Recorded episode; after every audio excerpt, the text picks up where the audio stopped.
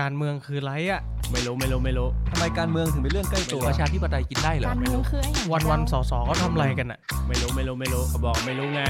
สวัสดีครับ ขอต้อนรับเข้าสู่รายการการเมืองเรื่องใกล้ตัว พอดแคสต์ที่จะมาทำให้การเมืองกลายเป็นเรื่องใกล้ตัวสำหรับทุกคน ผมสอสอเท้งนัตพงษ์เรืองปัญญาวุฒิ ผม สสเติ้ลวรภพวิริยโรธทำไมการเมืองถึงเป็นเรื่องใกล้ตัว ถ้าอยากรู้มาติดตามฟังพวกเรากันนะครับ มาแล้วครับ มาแล้วครับ สวัสดีท่านผู้ ส ฟัง วัส ทุ ดี ก ค ท่านนะค รั รั บบ ท่านผู้ฟังทุกท่านนะครับ ครับ กลับมาพบกับเราอีกครั้งหนึ่งนะครับ กับการเมืองเรื่องใกล้ตัวพอดแคสต์ครับ ครับ ก็ EP นี้เป็น EP ที่ 23 นะครับ ก็มาพูดเกี่ยวกับเรื่องของมาตรการเยียวยา ครับ ที่ไม่ได้เยียวยาหรือเปล่านะจ๊ะ นะครับ แซวแซวแซวนะแซวท่านนายกอะครับ เอ่อ เล็ก ๆ น้อยๆครับพอหอมปากหอมคอ ครับ ก็วันนี้เหมือนเดิมเนาะพอดีเรื่องของสถานที่เราก็ยังใช้สถานที่เอ่อชั่วคราวอยู่นะครับ แล้วก็เหมือนเดิมวันนี้ผมก็จะคุม OBS เองนะครับ ไม่ใช่ทีมงาน ก็ ครับ อาจจะมีอะไรลักลั่นบ้างเล็ก ๆ น้อย ครับ ๆนะครับ ก็เป็นเนื้อหาเข้าสู่เนื้อหากันดีกว่าเติ้ลวันนี้มีอะไรมาพูดคุยกับท่านผู้ฟังทุกท่านครับ ก็ผมคิดว่าช่วงนี้คนคงให้ความสำคัญกับมาตรการโควิดอีกครั้งหนึ่ง ครับ นะครับ เพราะว่าจริงๆเท่าที่ผมสัมพันธ์เนี่ยก็อยากจะให้ให้กำลังใจทุกท่านเลย ครับ คือในเรื่องของโควิดเองเนี่ยมันก็ยังไม่มีทีท่าดีขึ้นนะ อืม ก็ต้องพูดตามตรงว่าเรื่องเตียงเนี่ยก็มีปัญหาอยู่ ครับ ผมว่าเริ่มจากพี่เท่งอาจจะลองแชร์ก่อนไหมว่าสถานการณ์เตียงในพื้นที่เนี่ย อืม เป็นยังไงบ้าง จริงๆ ถ้าในช่วงสัปดาห์ที่ผ่านมาเนี่ยผมต้องบอกท่านผู้ฟังทุกท่านนะครับ ไม่เฉพาะแค่เขตบางแคนะ คือทวีวัฒนา หนองแขม แล้วก็ภาษีเจริญหรือรอบๆเนี่ย ครับ หลายๆที่ถึงแม้หรือเลยไปแถวลาดพร้าวหรือกรุงเทพตะวันออกเนี่ย ครับ มีอินบ็อกซ์มีติดต่อมาทางผู้ช่วยผม ติดต่อมา อืม ทางผมโดยตรง ให้หาเตียงให้ ให้หาเตียงให้หรือแม้แต่เอ่อเอ่อเพื่อนๆสสคนอื่น ครับ ๆ ว่าที่ผู้สมัครสกเนี่ยมาหมดทุกทางเลย ครับ นะครับผมผมรับหลายเคสพอสมควรแล้วก็ต้องเรียนทุกท่านตามตรงว่า พวกเราเนี่ยช่วยประสานให้ทุกเคสนะครับ แต่มันเข้าขั้นวิกฤตจริง ๆ คือไม่ได้เตียง อืม โดยส่วนใหญ่นะครับ อย่างโรงพยาบาลราชพิพัฒน์เนี่ยก็มีการพูดคุยกับทางเจ้าหน้าที่ตลอดนะครับเขาก็มีการแชร์ตัวเลขให้พวกเราฟังนะว่า ทุกวันเนี้ยเขาตรวจพบผู้ติดเชื้อรายวันเนี่ยขั้นต่ำ80 คน อืม จากเดิมแต่ก่อนตอนที่ผมเคยไปตรวจเชิงลุกเจอที่บ้านขิงอะไรต่างๆนานาเนี่ยตอนนั้นราชพิพัฒน์บอกว่าเจอประมาณวันละ20-30 ที่ที่เข้ามาตรวจ ที่เข้ามาตรวจที่โร ต ง อ พ น ยาบาล นี้เจอวันละแปดสิบ ประมาณ 80 แล้วเตียงมี เตียงก็เต็มครับ คือ ICU ก็เต็ม ครับ โควิดแดงโควิดเหลืองโควิดเขียวเนี่ย เต็ม เขียว หม ก็ ด เต็มเต็ม ครับ หมดนะครับ อ่า ซึ่งจากหน้าข่าว ครับ ที่เอ่อท่านอนุทินนะครับ ให้ข่าวออกมานะครับ ในวันที่ 25 ที่ผ่านมาเนี่ย ถ้าทุกท่านติดตามข่าวเนี่ยก็จะบอกมีการบอกว่าเฮ้ยอย่าไปพูดเตียงไม่เต็ม เดี๋ยวประชาชนตื่นตระหนก ครับ นะครับ อันนั้นเป็นการสื่อสารด้านหนึ่งกับรัฐบาล ครับ แต่ในขณะเดียวกันผ่านมาอีกวันหนึ่งผู้ว่าสวินโพสต์ในเพจของเขาเอง บอกว่ากทมเตรียมขยายเตียงนะครับ อย่างที่ทุกท่านเห็นอยู่ในหน้าหน้าโพสต์เนี่ย ครับ โรงพยาบาลราชพิพัฒน์ก็ตามที่ผมให้ข้อมูล ครับ ไปว่าเฮ้ยมันเต็มจริง อืม ๆ นะครับ ผู้ว่าก็บอกอ่ะเดี๋ยวจะออกมาขยาย ครับ capacity รัฐมนตรีเขาหมายถึงเตียงต่างจังหวัดหรือเป ล่า จังหวัดโอเค อ่า มันก็มี อันนี้ ความย้อนแย้งในการสื่อสารกันอีก อ่า อะไร ท่าน อย่างเงี้ย รัฐมนตรีอีกท่านก็เลยบอกว่าจะก็เลยล็อกล็อกเพื่อส่ง ครับ ส่งผู้ติดเนี่ยกลับต่างจังหวัด อ่า ครับ ครับ จริงๆก็เป็นมาตรการที่ อืม ฟังแล้วก็ไม่รู้จะว่ายังไงเลยนะครับ ครับ ไม่รู้จะบอกยังไงจริง อืม ๆนะครับ ก็อันนี้ก็เป็นเรื่องหนึ่งของการสื่อสารที่มันแบบมันคคลาด รับ เคลื่อนมาโดยตลอด อย่าง ครับ เต้นเองก็มีในเรื่องของเรื่องของอะไรนะ เดี๋ยวเดี๋ยวอยู่ดีๆบอกจะล็อกไม่ล็อกร้านอาหาร ใช่ จะเอา ใช่ ยังไง ครับ ตีหนึ่งอยู่ดีๆออกมาประกาศมันเกิด ครับ อะไรขึ้นบ้างนะเติ้ล คือคือมันกลับมาว่าอ่าแน่นอนถ้าดูจากตัวเลขด้านสาธารณสุขเนี่ยคือเข้าใจเข้าใจอย่างมากที่มันจะต้องมีมาตรการในการควบคุมเนี่ย อืม เพิ่มเติม อืม นะครับ ซึ่งจริง ๆ ผมเองเรื่อยๆผมก็ยังต้องบอกว่าไม่ค่อยเห็นด้วยนะ ที่ ครับ เหมือนกับจะมีมาตรการอะไรเพิ่มเติม คือเหมือนว่ามาตรการเดิม มันก็ทำไปแล้วมันไม่ช่วย อืม คือเราก็รู้กันอยู่ว่าคนเนี่ยมันไม่ได้ติดโควิดจากร้านอาหารนะเอาง่าย ครับ ๆนึกออกไหมครับ อืม มันไม่ได้ติดจากอะไรที่ที่ที่เขาเพิ่งออกมา อืม โอเคแคมป์คนงานเนี่ยเข้าใจเพราะว่าเหตุผลเพราะว่ามันอยู่แออัด อืม แต่ผมก็ไม่เห็นด้วยกับมาตรการที่ที่ออกมา เว้น เดี๋ยว แออัด เดี๋ยวเล่าแล้วกัน อ่ะเดี๋ยวเล่า นะครับว่ายังไง ครับ แต่สิ่งที่อ่าดังนั้นเนี่ยกลับมาว่าไม่เห็นด้วยกับที่ว่าอ่าอย่างแค่ไม่ให้ทางเข้าในร้านอาหาร เพราะว่ามั อื น ม ไม่ช่วย อืม อะไรที่มันไม่เกี่ยวข้องเนี่ยมันไม่ควรจะไปจำกัดการ ครับ ทำมาหากินของประชาชนโดย อืม ไม่จำเป็นอันนี้อันนี้สิ่งที่ผมคิดนะครับ สิ่งที่ต่อเนื่องต่อเนื่องมาเนี่ยคือเมื่อมีมาตรการเนี่ยมันต้องมันต้องคิดถึงการเยียวยาด้วย ครับ นะครับจริงๆเอาแค่ประกาศก่อนเลย คือผมว่าแค่ประกาศเนี่ยมันก็มีปัญหาละ อืม หนึ่งคือเขาประชุมกันวันศุกร์ ครับ นะครับ ตอนออกมาแถลงข่าวก็บอกว่าไม่ได้ล็อกดาวน์ อืม นะครับ แล้วก็มาประกาศอีกทีหนึ่งคืนวันเสาร์ อืม คืนวันเสาร์ก็คือเช้าเหมือนเช้าวันอาทิตย์อะ อืม อ่ะให้มีเวลาหนึ่งวันเพื่อจะยกไม่ให้ทานข้าวอาหารในร้าน อืม วันจันทร์ อืม นั่นหมายความว่าอะไร จริง ๆ แล้วมันก็ประกาศวันศุกร์ก็ได้ อืม มีค่าเท่ากัน อืม ถูกไหมครับ อืม เออคือถ้าเกิดคุณรู้อยู่แล้วเนี่ย คุณประกาศวันศุกร์สิ่งที่มันต่างกันคืออะไร อืม ร้านอาหารเนี่ยเขาไม่มีเวลาเตรียมตัว ครับ เขาเขาก็เหมือนกับเขาจะเคลียร์ของในสต็อกได้ อ่า คือต้องบอกว่าคนทำร้านอาหารเนี่ยเขาจะรู้ว่าเขาต้องสั่งล่วงหน้า ครับ คือมันไม่ใช่ว่านึกอยากจะตอนเช้าไปจ่ายตลาดแล้วก็มาทำอาหารมันมัน อืม มันของจริงมันไม่ใช่อย่างนั้น อืม ดังนั้นเนยเขาสต็อกล่วงหน้าจะยังไงก็แล้วแต่เนี่ยดังนั้นเนี่ยอย่างน้อยสามวันห้าวันเนี่ย ถ้ารู้วันศุกร์ ครับ อ่ะถึงแม้จะไม่เห็นด้วย ครับ แต่อย่างน้อยเนี่ยมันจะได้เคลียร์สต็อกโดยที่วันจันทร์เนี่ยไม่ต้องได้รับผลกระทบ อืม เพราะว่าอย่าลืมว่าพอไม่ให้ทานข้าวในร้านอาหารเนี่ย ทุกทุกรายแน่นอนตอบเหมือนกันหมดว่ายอดขายลดลง อืม นะเพราะว่ามีลูกค้าจำนวนหนึ่งที่เขาจะเลือกไม่เลือกทาน อืม มาทานในร้าน ครับ นะครับไอ้วัตถุดิบที่มันที่มันไม่เหมือนเดิมเนี่ย ครับ นี่คือสิ่งที่ร้านอาหารเขาต้องกลายเป็นเป็นเป็นภาระ ครับ จากเดิมเนี่ยยอดขายเนี่ยก็ลดลงอยู่แล้ว อืม พอมาเจอจะขาดทุนจากสต็อกอีกเนี่ยผมว่ามันมันไม่คือมันมัน อืม คือคือมันรู้สึกเจ็บปวดแทน ยิ่ง ไม่ได้ว่า ซ้ำเติมอ่ะ เออ มันคือการซ้ำเติมอะจาก อืม เดิมที่แบบว่าจะล่อแร่ล่อแร่อยู่แล้ว พอ ครับ ขาดทุนสต็อกปุ๊บอ่าคุณไม่มีเงินหมุน อืม คุณไม่มีคือสต็อกที่เงินที่จมไปแล้วอะ คมัรับ นไม่ได้มีเงินกลับมา เพื่อไปซื้อสต็อกใหม่ ครับ นั่นหมายความว่าอะไร ก็ก็คือปิดอะ อื มันก็มีเหลือแค่ช้อยเดียว ครับ ก็คือปิดกิจการ ซึ่งกลุ่มผู้ประกอบการร้านอาหารเนี่ยต้องบอกเลยว่าที่ผ่านมาเนี่ยแทบจะไม่ได้รับการเยียวยาใดๆจากรัฐเลยนะ ไม่เลย จริงๆต้องบอกว่า ม อันเนี้ยผมพยายามพูดตั้งแต่อ่าต้นปีแล้ว ครับ ว่าพรบโรคติดต่อของเราเนี่ย อืม จริง ๆ กฎหมายเราอะเขียนไว้ดีนะ บังคับไว้แล้ว บังคับไว้แล้วว่า อืม เมื่อไหร่เมื่อไหร่ก็ตามที่อ่ารัฐรัฐบาลเนี่ย ครับ จะออกมาตรการมาเพื่อคุ้มครองเพื่อป้องกันการโรคติดต่อเนี่ย อืม ทำได้ อืม แต่ทุกครั้งที่ทำเนี่ยต้องเยียวยาด้วย ครับ เนี่ยก็คือก็คือเยียวยากลับมาให้กับมาตรการนั้นๆ ก็ ครับ ตรงไปตรงมาซึ่งทุกคนฟังก็จะเข้าใจว่าก็ถูกแล้วนี่ ครับ ก็ในเมื่อคุณใช้อำนาจรัฐ อืม ในการกระทบการทำมาหากินของประชาชนเนี่ย ครับ คุณก็ต้องเยียวยาชดเชยตรงนั้นด้วยโอเค อืม มากน้อยอะไรมันก็ไปออกแบบมาได้ อืม นะครับแต่ที่ผ่านมาเนี่ยไม่มี ครับ นะครับวันนี้ก็เลยอยากจะอ่ามาลองเล่าดูว่าเฮ้ยก็คุยกันจริงๆ ก็มีหลายคนพูดแล้วในพักเก้าวไกลเนี่ย ครั ก็ บ ว่าถ้าเป็นเราเนี่ย อืม ทำอะไร อืม นะครับอาจจะมองว่าอ่าหลายอย่างอาจจะซ้ำ อืม แต่ผมคิดว่าหลายอย่างเนี่ยมันคือสิ่งที่เราไปดูหน้างงานมาจริงๆแล้วเราก็อยากจะสะท้อนไปว่าเฮ้ยสิ่งที่มันควรจะเป็นน่ะมันคืออะไร ครับ นะครับ คือมันต้องเริ่มจากว่า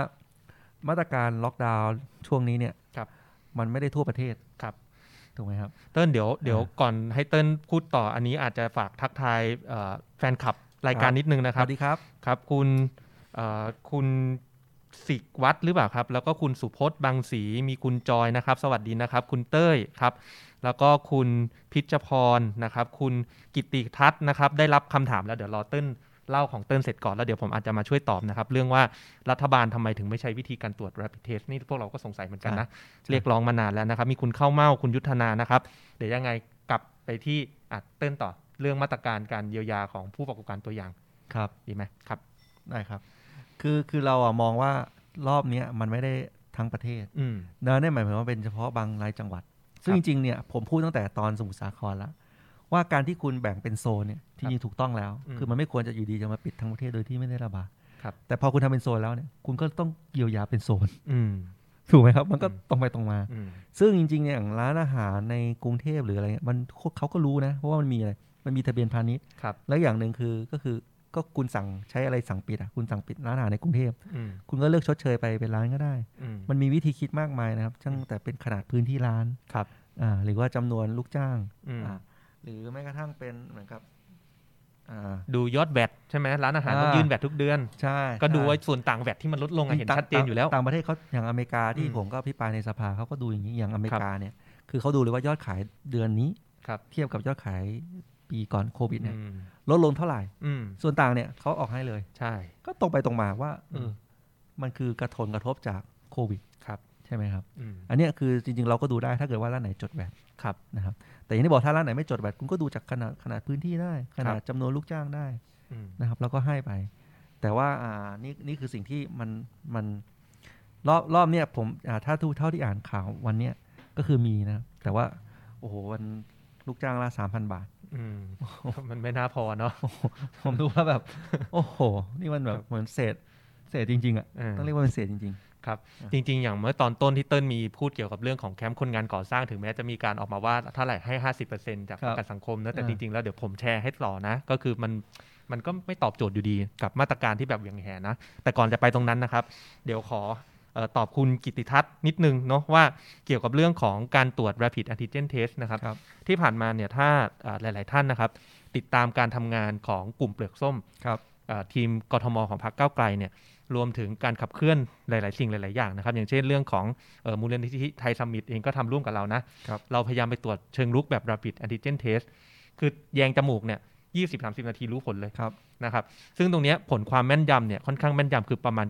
95-96%ขึ้นไป อืม แต่มีข้อแม้ว่ามันต้องได้รับเชื้อมาประมาณ 2-3 วันก่อน เป็นอย่างน้อย สองสัปดาห์สองถึงสามวัน เป็นอย่างน้อยนะ อ่า เป็นอย่างน้อยนะครับ มันถึงจะตรวจ ก็ พ ถือบ ว่าเร็วแล้ว ก็ถือว่าเร็วแล้ว ครับ นะครับ ซึ่งจริงๆที่ต่างประเทศเนี่ยหลายๆประเทศไม่ว่าจะเป็นอังกฤษเอยเกาหลีใต้เอยอังกฤษนี่ก็แจกให้เลยนะครับ ทุกสัปดาห์บ้านละสองชุด อ่า เพื่อให้คัดกรอง ให้ไปตรวจกัน คน เอง ที่ติดออกมาได้เร็วที่สุด ใช่ ให้ประชาชนไปตรวจกันเองนะครับ ใช่ แต่รัฐบาลไทยเนี่ยผมเดานะ ว่าทำไมถึงไม่ใช้ rapid antigen test จากหน้าข่าวสัปดาห์ที่ผ่านมา ทุกท่าคนรับ จะเห็นว่าก่อนที่เอ่อท่านรัฐมนตรีว่าการกระทรวงสาธารณสุขเนี่ยอจะออกมาพูดเนี่ยรัฐโรงพยาบาลต่างๆเขาออกมาส่งสัญญาณแล้วนะ ว่าเฮ้ยไม่รับตรวจแล้วนะ ช่วงช่วงสัปดาห์เนี้ย ครั เพ บ ราะเตียงเต็มเพราะถ้าตรวจเจอปุ๊บก็ต้องรับ ครับ ไปอยู่ในโรงพยาบาลสนามนะครับ แล้วถ้าเราลองไปดูที่ตัวเลขเดี๋ยวผมลองแชร์สกรีนตัวนี้ให้ทุกท่านดูนะครับอ่าเราจะเห็นว่าตัวเลขจำนวนผู้ติดเชื้อสะสะสมเนี่ยเทรนด์ตอนนี้มันก็ยังขึ้นอยู่ตลอดนะ ครับ คือถ้าลองเปรียบเทียบกับด้านขวานะ กราฟสีเขียวเนี่ยคือเออจำนวนผู้ฉีดวัคซีนสะสมเนาะก็เห็นว่ามันขึ้นเหมือนกัน จริงๆเนี่ยถ้าเราเลือกใช้วัคซีนที่มันมีประสิทธิภาพซึ่งเป็นทางออกเดียวของวิกฤตโควิดนะ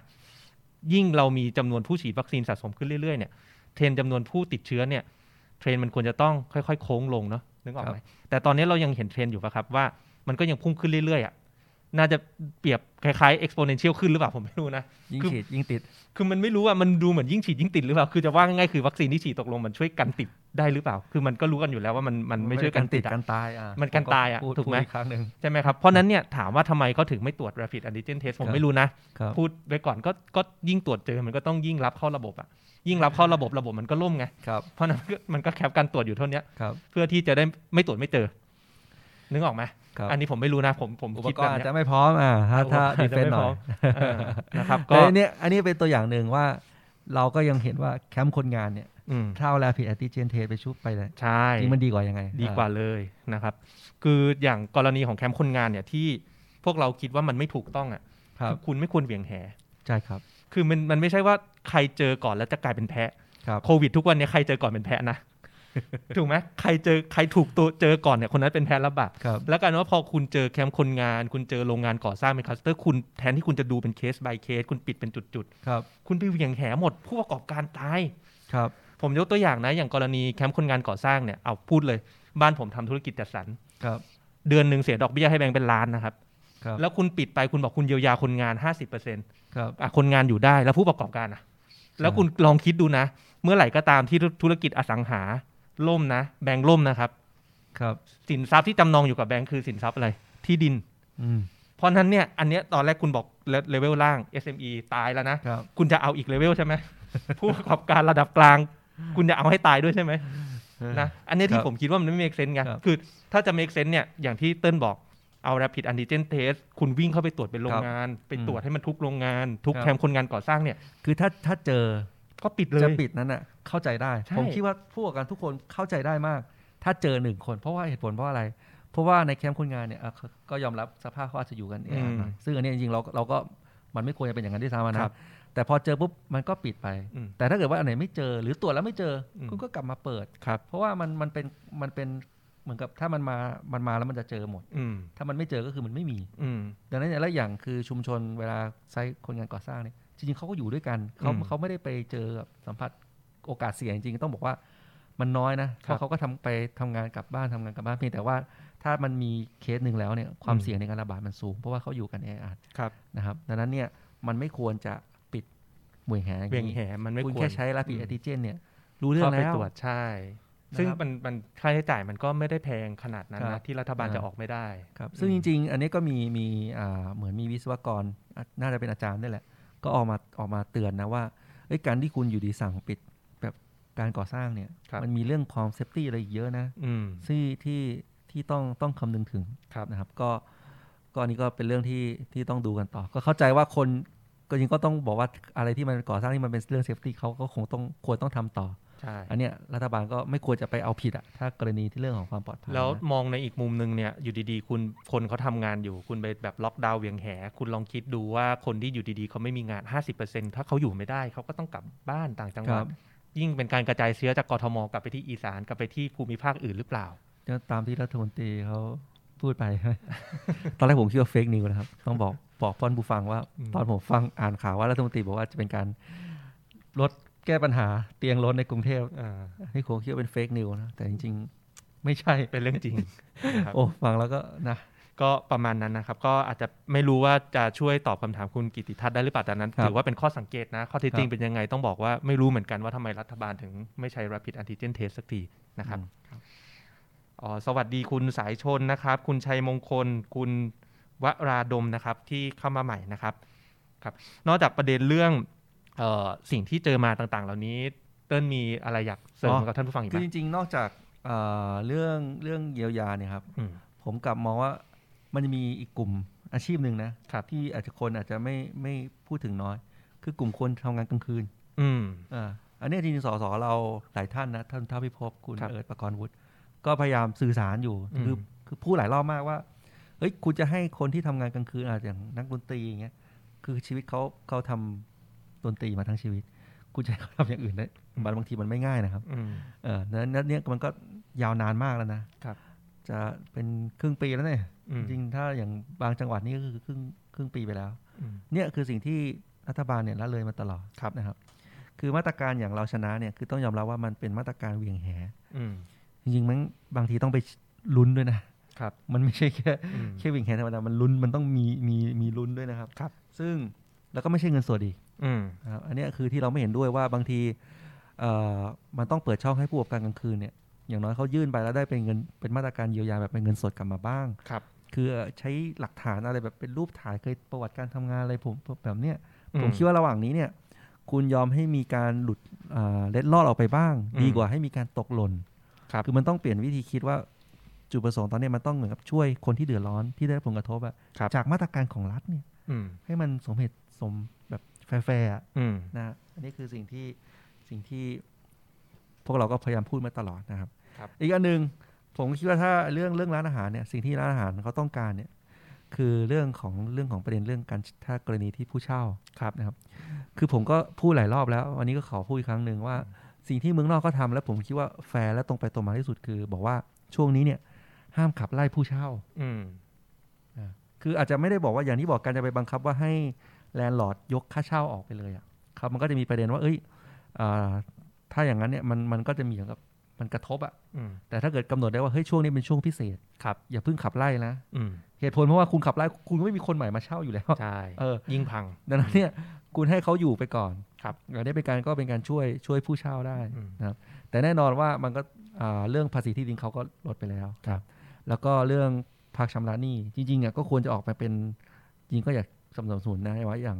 ต้องออกมาเป็นบังคับอะว่า อืม ถ้าผู้ประกอบการอยู่ในเขตจังหวัดที่ได้รับผลมีมาตรการเนี่ย ครับ คุณต้องพักพักต้นพักดอกไปด้วย ครับ อ่าอะไรแบบนี้เป็นต้นคือไม่ได้เป็นมาตรการที่แบบ across เลย อืม อันเนี้ยมันก็เป็นช่วยผู้ประกอบการได้มากเลย ครับ ก็เอ่อได้นำเสนอเกี่ยวกับเรื่องของสิ่งที่พูดมาโดยตลอดอะผม ครับ ว่านะ แล้วก็ อืม เอามาพูดย้ำอีกทีว่า ต้องพูดย้ำอีกครั้งหนึ่ง ใช่ คือคือจริงๆอยากให้กำลังใจทุกท่านนะว่า อืม การที่เราร่วมกันส่งเสียงจะเรียกว่าจะเรียกว่าร่วมร่วมกันด่าก็ได้เออ มันมันไม่ใช่ว่าเป็นสิ่งที่ไม่ดีเสมอไปนะครับ ครับ คือถ้าเราเหมือนกับพูดเสนอสร้างสารรค์ว่าเอ้ยมันควรจะเป็นอะไร อืม และรัฐบาลต้องทำอะไร ครับ เราไม่เห็นด้วยกับสิ่งที่รัฐบาลทำอะไร ครับ ผมคิดว่าต้องช่วยกันพูด อืม นะครับ เพราะว่าอะไรรัฐบาลนี้ อืม ขับขับเคลื่อนด้วย อืม ขับเคลื่อนด้วยคำด่านะครับ ครับ เออดังนั้นเนี่ยถ้าเราเกิดว่าเห็นว่าเขายังไม่ทำอะไรบางที อาจจะบอกว่าเรายังยังด่าไม่มากพอ อืม นะครับ มันก็เลยยังไม่ได้มีการแก้ไข ครับ นะครับ ก็อย่าเพิ่งยังอยากให้ทุกคนมีความหวัง แล้วก็ช่วยช่วยกันพูดช่วยกันสะท้อนตรงนี้ไป เพราะว่า อืม อย่างน้อยถ้าเกิดสามารถทำให้คนที่เฮ้ยเฮ้ยทำไมไม่ปรับตัวทำไมไม่ ครับ ไม่เรียนรู้ส่ง Delivery อะไรเงี้ยบางทีก็ต้องสื่อสารกับเขาพยายามสื่อสารกับเขาว่าเฮ้ย มันไม่ง่ายจริง ๆ ที่ อืม อยู่ดีทุกคนจะมาทำ delivery จะมาทำโลกออนไลน์ได้อะไร ครั เงี้ บ ยอ่าแล้วมันก็ไม่อย่างที่บอกมันไม่มันไม่ใช่ความผิดเขาเลยอะที่ที่มาเจอมาตรการโดนมาตรการรัฐแบบนี้ อืม นะครับ ครับก็ยังไงก็ตามแต่นะครับ ก็อยากจะเป็นกำลังใจให้ทุกท่านอีกครั้งนะครับ อย่างที่บอกว่าช่วงนี้เรารับรู้รับทราบว่าระบบสาธารณสุขไทยเนี่ยมันมันเต็ม capacity พอสมควรนะโดยเฉพาะในกรุงเทพมหานคร ครับ ก็อยากจะเน้นย้ำอีกครั้งว่าทุกเคสที่ประสานเข้ามา ไม่ได้นิ่งไม่ได้นิ่งเฉยจริงๆนะครับ เราช่วยประสานต่อจริง ๆ ครับ แต่ว่าโดยโดยสิ่งที่เราทำอะไรไม่ได้อะคือเราไม่ได้เป็นโรงพยาบาล เราไม่ได้เป็นหมอ การหาเตียงการหาอะไรเนี่ย สุดท้ายมันก็อยู่ที่ทางโรงพยาบาลเขาอยู่ดีว่าเขาจะรับไหวไม่ไหวยังไงนะครับ แต่แน่นอนที่สุดว่าก็ดูแลด้วยกันตลอด ถ้ามีเคสด่วนจริง ๆ มีเข้ามาอีกทีมันไม่ไหวแล้วจริงๆเนี่ยติดต่อมาได้ตลอดเวลานะครับ แล้วก็เราก็จะรีบประสานประสานไปให้ใหม่ทุกครั้ง ครับ นะครับที่มีการแจ้งเข้ามา ซึ่งจริงๆ นอกเหนือจากการหาเตียงหาอะไรเนี่ย ผมมีข้อมูลที่เอ่ออยากจะแชร์ให้กับท่านทุกท่านทุกท่านฟังเนาะขอขายของนิดนึงได้ไหมเติ้ล ได้ครับ อ่านิดนึงนิดนึงเดี๋ยวผมเอาสกินตรงนี้ขึ้นให้นะครับ ก็เช่นเกินนะเช่นเช่นเดิมนะครับ ก็คือนอกจากเรื่องของการหาเตียงเนี่ยที่เราประสานไปเสร็จเนี่ยคนที่กักตัวอยู่บ้าน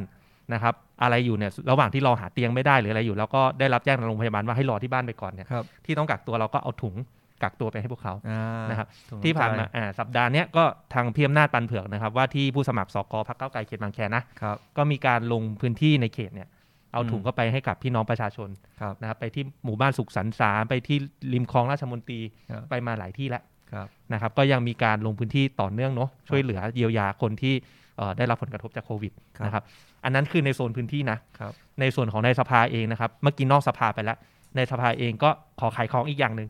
นะครับ เป็นที่ผมมีความภูมิใจเหมือนกันในฐานะที่เรามาทำหน้าที่เป็นสสเนาะ ครับ คือมันเคยมีเคสหนึ่งครับ ท่านผู้ฟังก็คือผมกล่าวโดยสรุปแล้วกันนะ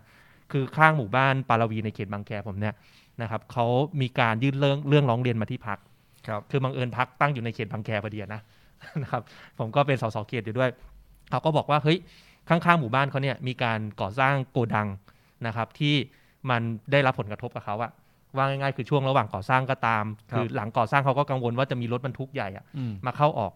คือ รับ โกดัง เพราะมันเป็นซอยเล็ก เขาเป็นซอย อ่า เล็กๆ คือซอยร่มไทรอะครับคถ้ารับ ทุกคนอยู่ในเขตบางแคจะรู้ดีมันกว้างประมาณ 12 เมตรอะ ๆ ครับ นะครับซึ่งโกดังเนี้ยพื้นที่ที่เขาสร้างเนี่ยขนาด 10 ไร่ก็โอเคแหละโกดังมันไม่ได้สร้างเต็ม 10 ไร่หรอก ครับ แต่ขนาดโกดังมัน 9,000 กว่าตารางเมตร อืม นะครับ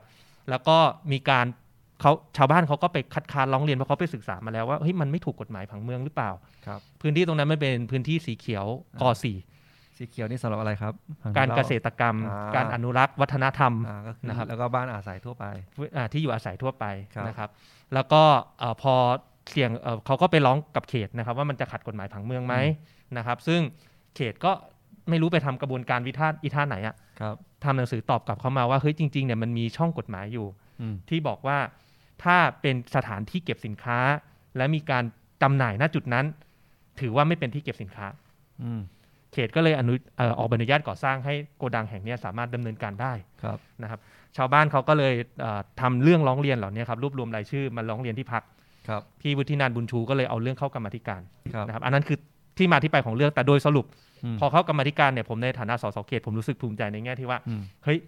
เราสามารถให้ความเห็นในกรรมาธิการไป ครับ ศึกษาค้นคว้าข้อมูลโดยจนได้ข้อสรุปเป็นบันทึกในที่ประชุมนะครับ คือสำนักการวางผังเมืองกทมเนี่ยออกมาให้ความเห็นเองเลยในที่ประชุมว่าเขายอมรับว่ากฎหมายมีช่องโหว่อยู่ อืม นะครับคือที่มาที่ไปเนี่ยแต่ก่อนเนี่ยกฎกระทรวงนะครับที่ที่ใช้คุมผังเมืองเนี่ย ครับ มันไม่เคยมีข้อยกเว้นว่าสถานที่เก็บสินค้าเนี่ยให้ยกเว้นสถานที่มีจุดจำหน่ายณจุดนั้น ครับ นะครับผมจำไม่ได้กี่ปีมาแล้ว แต่เขามาเติมทีหลัง ครับ เพราะว่าอะไร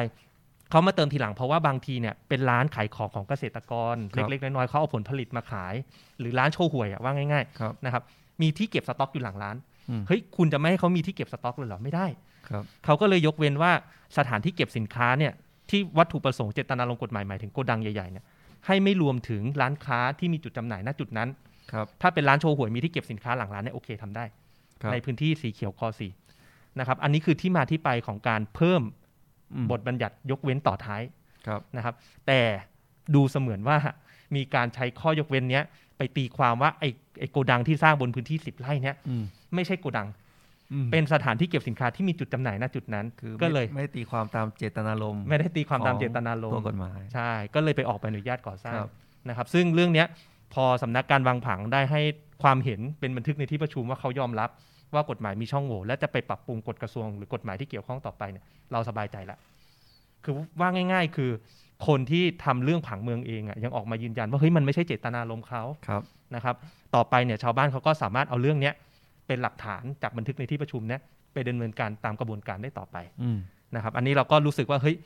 เราได้ใช้ช่องทางกรรมาธิการที่เป็นอำนาจฝ่ายนิติบัญญัติอะ ครับ จริง ๆอำนาจ นะอ่า เยอะที่สุดในสามฝ่ายคือบริหารนะครับ นิติบัญญัติเนี่ยรองลงมา ครับ เออเรารู้สึกว่าเฮ้ยเราได้ใช้อำนาจนิติบัญญัติในการคานการ อืม กระทำที่มันไม่สมเหตุสมผลของฝ่ายบริหารได้ อืม นะครับ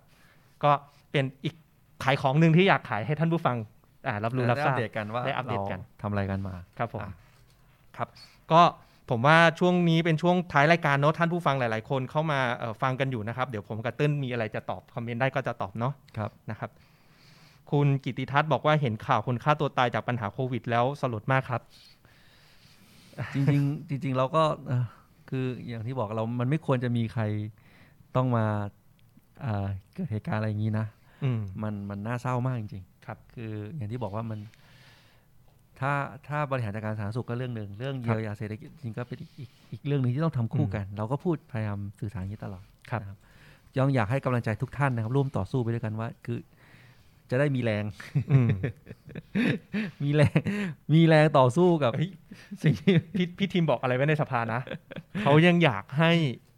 อยู่ คน ให้ยาว ปฏิวัติรัฐประหารอยู่ไปยาวๆ อยู่ไปจนถึงเข็มนาฬิกามันหมุน เออ มันหมุนไปเรื่อยๆ แล้วคุณทวนกระแสโลกาภิวัตน์ไม่ไหวเนี่ยคุณ เออ จะได้เห็นว่าวันนั้นเนี่ยคุณทำอะไร เออ ให้วิบัติไว้แค่ไหน สั้นๆว่าอย่าเพิ่งอย่า อย่า เพิ่งรีบตา อย่าย เพิ่งรีบตาย เราเพิ่งเริ่ม เรา นะครับ ก็จริงๆก็อยากอยากให้กำลังใจทุกท่าน ครับ ว่าเอออยากให้อยากให้ยังอยากให้มีความหวังต่อนะครับว่า ครับ เออมันมันยังมันยังมีความหวังอยู่ใน ครับ ในในอ่าวิกฤตนี้ คือเรา ครับ หยุดเราหยุดเชื่อเราหยุดหวังไม่ได้นะ เพราะ ครั ตรา บบ ใดที่เราแบบหยุดเชื่อเราหยุดหวังเราท้อเมื่อไหร่นะเราหยุดทำ ครั ทุ บ กอย่างมันจะเหมือนเดิมมันจะไม่มีอะไร ครับ เปลี่ยนแปลงนะครับ ก็มาร่วมผลักดัน อืม กับพวกเรา ครับ นะครับว่าถ้าเราไม่คิดว่าสิ่งที่ผ่านมาไม่ อืม มันไม่อะไร มันไม่ยุ ถูกอง ติธรรม อ่ะ อืม ร่วมกับเรานะ จริงๆ ล่ารายชื่อรัฐธรรมนูญเนี่ย โอ้โห resolution con นี่ทะลุไปแล้วนะ รายชื่อ ครับ ก็เดี๋ยวน่าจะมีการ ใช่อ ยื่ ย่าน ง แน่น น้ อ อน ยก็มาร่วมแก้รัฐธรรมนูญกับเรา ครันะบผม ว่าถ้าไม่อยากได้นายกคนเดิ ม นะครับ ก็ต้องเปลี่ยน ครับ รัฐธรรมนูญก่อน อืม ครับผม ครับก็ขอบพระคุณคุณเจี๊ยบวลาเจี๊ยบนะครับ ที่เพิ่งเข้ามาใหม่แล้วก็คุณยุทธนาเพชรน้อยด้วยนะครับ ก็สุดท้ายเดี๋ยวผมขอทิ้งท้ายรายการนะครับ ก็คือในเอ่อวาระการประชุมสัปดาห์นี้วันพุธพฤหัสนี้ มีอีกการหนึ่งที่ผมตั้งหน้าตั้งตารอนะครับหักนิ้วรอ วันพฤหัสนะครับ มีกระทู้ถามทั่วไปที่ผมยื่นถามไปตั้งแต่สมัยการประชุมที่แล้ว เรื่องอะไรครับพี่เด้ง เรื่องประเด็นข้อพิพาทนะครับ การสร้างห้างสรรพห้างสรรพสินค้าชื่อดังในเขตบางแคทับลำรางสาธารณะ อืม ที่อาจจะมีส่วนทำให้ปัญหาน้ำท่วมขังบริเวณ แยกถนนเพชรเกษมตัดตัดเอ่อถนนกาญจนาพิเศษกเนี่ย ครับ ท่วมขังสูงทุกครั้งที่มีฝนตกหนัก อืม นะครับ คือไปค่อมทาง ลำรางสาธารณะ อ่า ซึ่งศาลตัดสินแล้วนะ ครับ ว่าผิดให้รื้อถอนแต่กทมยังไม่ได้ดำเนินการใด อ่ะ นะ ป็ เรื่องำนี้จิ้มก่ ๆ เป็นน้ำจิ้มก่อนจะเป็นยังไง เดี๋ยวไปดูข้อเท็จจริง ใน ครับ การตั้งกระทู้ถาม ครับ ต่อท่านอนุพงศ์เผ่าจินดา อ่ะ ถ้าท่านมาตอบนะ กรุณาอยากให้ท่านมาตอบเหมือนกัน ครับ นะครับวันพฤหัสตอนเช้าเจอกัน ได้ครับ นะครับยังไงวันนี้ขอลาท่านผู้ฟังไปก่อนนะครับสำหรับวันนี้เอ่อสวัสดีนะครับ สวัสดีครับ ถ้าอยากรู้ว่าทำไมการเมืองถึงเป็นเรื่องใกล้ตัว อย่าลืมมากดติดตาม กด subscribe เพื่อรับฟังรายการของพวกเราได้ที่ YouTube Apple Podcast Spotify หรือช่องทางอื่น ๆ ที่ทุกท่านสะดวกอย่างจู๊กก็ได้นะครับสำหรับใครที่ต้องการติดตามการทำงานของพวกเราสองคนอย่างใกล้ชิด เพื่อทำให้การเมืองกลายเป็นเรื่องใกล้ตัวมากขึ้น ก็เข้าไปกดไลค์ กดติดตามแฟนเพจของพวกเราได้ที่ สสเทงนัตพงษ์เลืองบรรยาวุฒิ และสสเติ้ลวรภพวิริยโรธ แล้วพบกันใหม่ใน EP หน้า สวัสดี ส ค วั รั ส บ ดีครับ